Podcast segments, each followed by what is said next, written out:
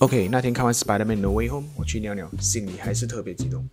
尿到一半，突然间一群人走进来上厕所，其中一个人就讲到：“真的太好看了，应该是今年我看过最好看的电影。”我估计他们也是看了 Spider-Man，理由其实很简单，因为他看起来就像是一个死宅男。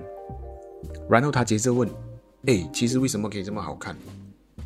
这时，另外一个人看起来比较像是拉拉斋的人就讲：“哎呀，就只是一部电影罢了，不要这样认真，不要这样认真。”拉拉斋的词汇注解：外形打扮浮夸，举止谈吐聒噪，看起来蛮不在意的形象，其实内心渴望别人关注。只是一部电影罢了，不要这么认真。其实真的是这样吗？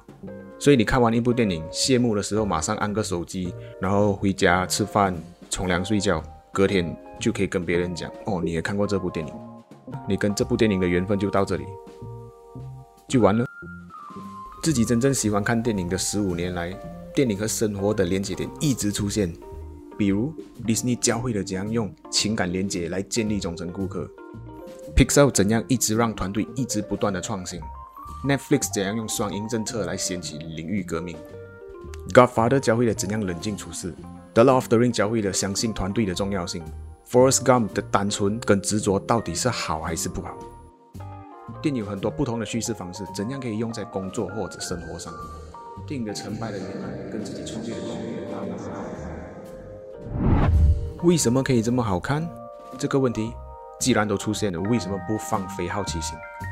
让心里的那一个激动再滚动多一下，继续去感觉。为什么要停在大声讲就好？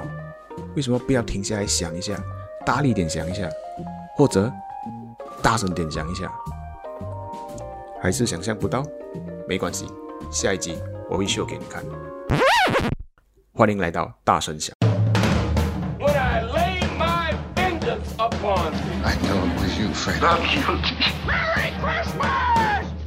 I know kung fu. Here's Johnny.